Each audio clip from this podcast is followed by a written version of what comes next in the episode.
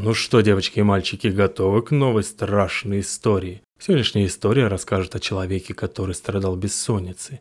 Сегодняшний выпуск называется «Сон, который будет длиться всю жизнь». Будильник прозвенел в 19.30. Это означало, что пора идти домой.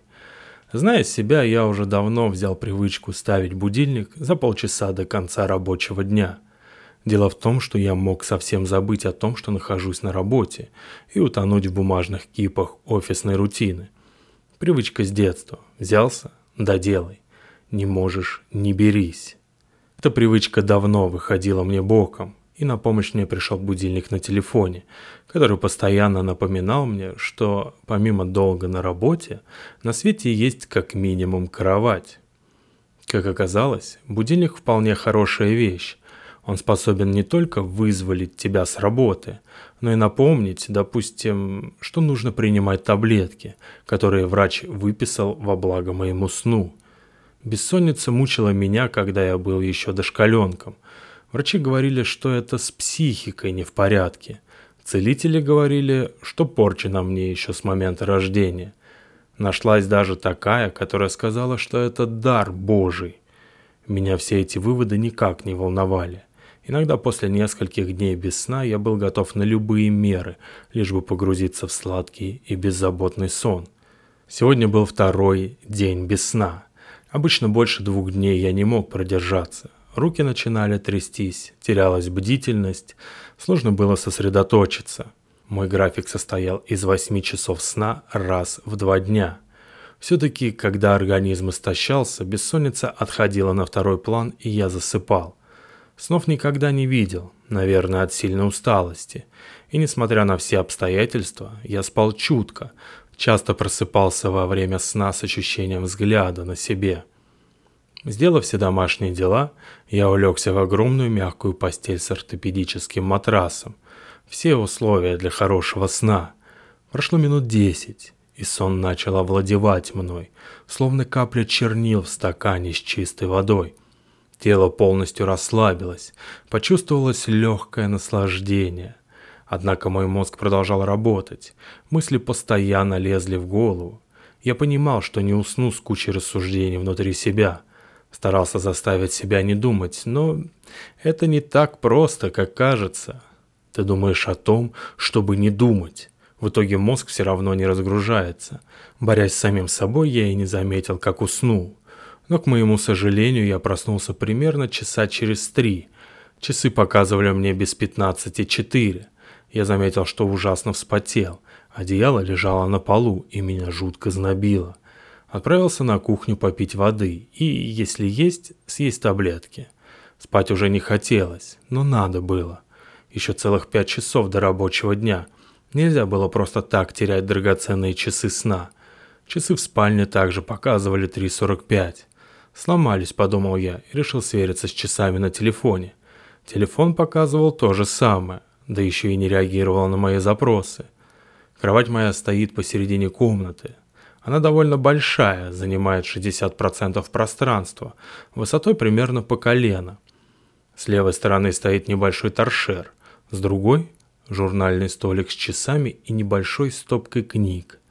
Послышались непонятные звуки за кроватью – так как она была высокая, за ней легко можно было спрятаться, улегшись на пол.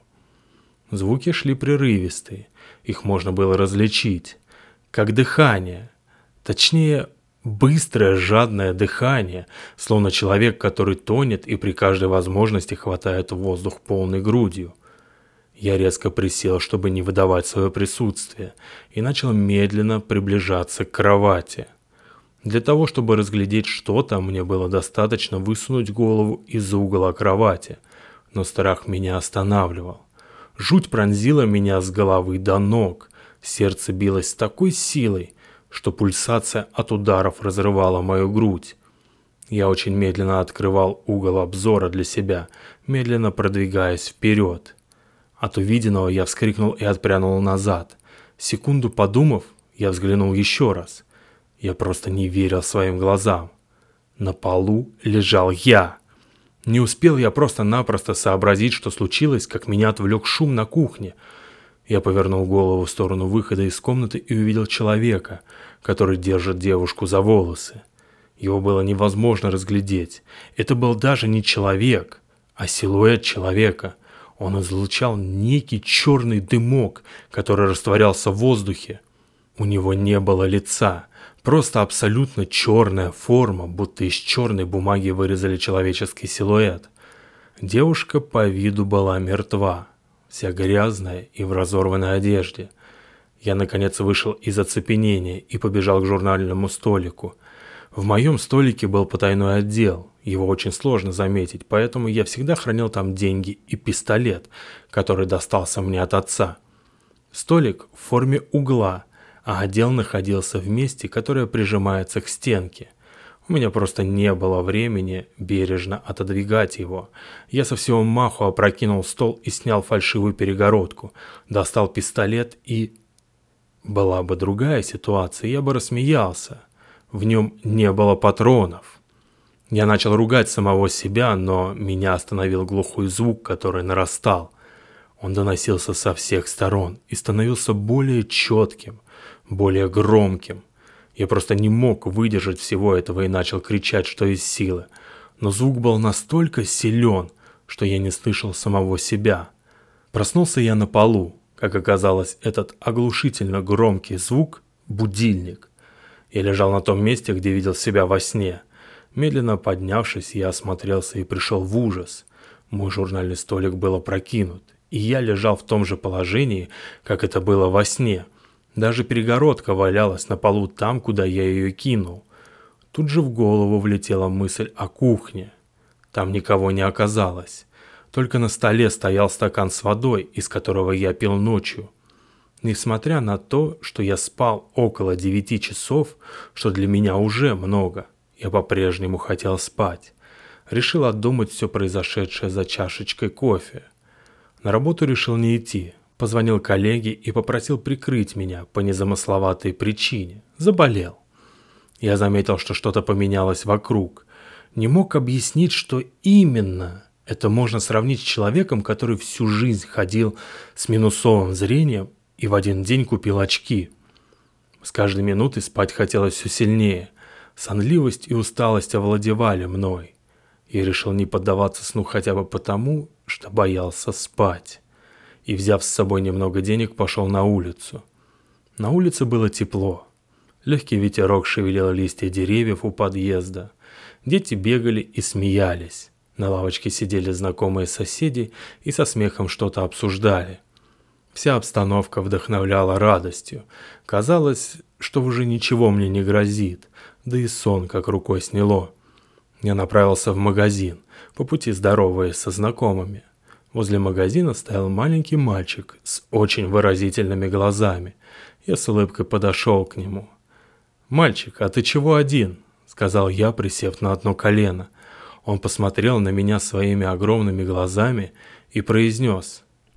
«Ты должен спасти ее, пока не поздно!» И резко закрыл себе рот обеими руками, будто сказал что-то лишнее. В его глазах читался ужас и смятение – Однако он продолжал стоять и смотреть на меня. Улыбка с моего лица тут же пропала. Я начал оборачиваться и спрашивать у людей, чей это мальчик. Но ожидаемая реакция от них не последовала. Некоторые, смотря на меня, смеялись, другие смотрели как на дурака. Один даже стал снимать меня на телефон. Все это застало меня врасплох. Все настроение сразу пропало.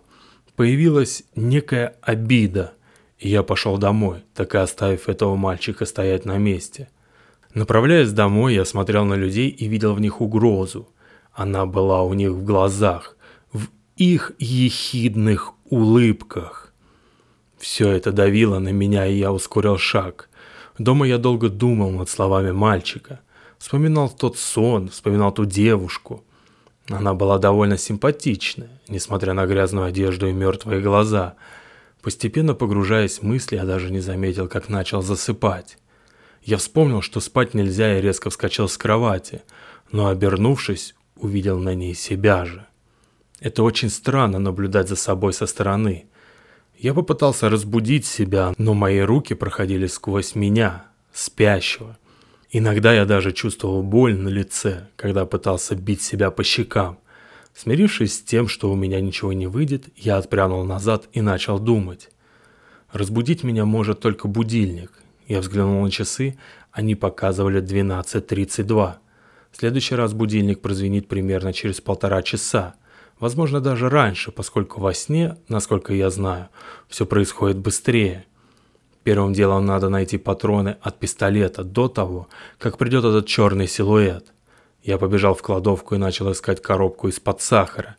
Именно в нее я положил все пули, чтобы их не нашли дети моей сестры, когда они жили у меня несколько дней. Зарядив пистолет, я пошел в спальню и стал ждать. Не прошло и десяти минут, как я услышал крик девушки, доносившийся из подъезда. Ее крик был настолько жалобным, что я не мог сидеть и слушать. Сняв пистолет с предохранителя, я ринулся к выходу из квартиры. Посмотрев в глазок, я увидел, как на лестничной площадке огромный черный силуэт держал одной рукой девушку за горло, а она хрипела и смотрела на меня сквозь глазок. Не раздумывая, я открыл дверь и выстрелил в него два раза. Звук от выстрелов оглушил меня, но я не сводил с него глаз. Я смотрел, как он падает и стонет а девушка начала кричать и пустилась прочь вниз по лестнице. Я хотел побежать за ней, но увидел, что снизу поднимаются еще несколько таких существ. Это меня остановило, и я вернулся в квартиру, заперев за собой дверь. «У меня получилось!» – подумал я и направился в спальню проверить, все ли там нормально. Не успел я зайти в комнату, как у меня в кармане зажужжал телефон. Ведь он должен разбудить меня. Почему он у меня в кармане? Пронеслось у меня в голове. Я зашел в спальню, но там меня не было. Я не лежал на кровати, как это было до этого. В дверь начали сильно тарабанить. Я знал, что это они. Пришли отомстить мне за своего товарища. Я побежал в туалет и заперся там, ожидая незваных гостей с пистолетом в руке. Проснулся я, сидя на унитазе. Пистолет лежал на полу, видимо, выпал из руки, пока я спал. Во мне появилась уверенность, что все позади – они могут достать меня только во сне. Сейчас мне ничего не грозит.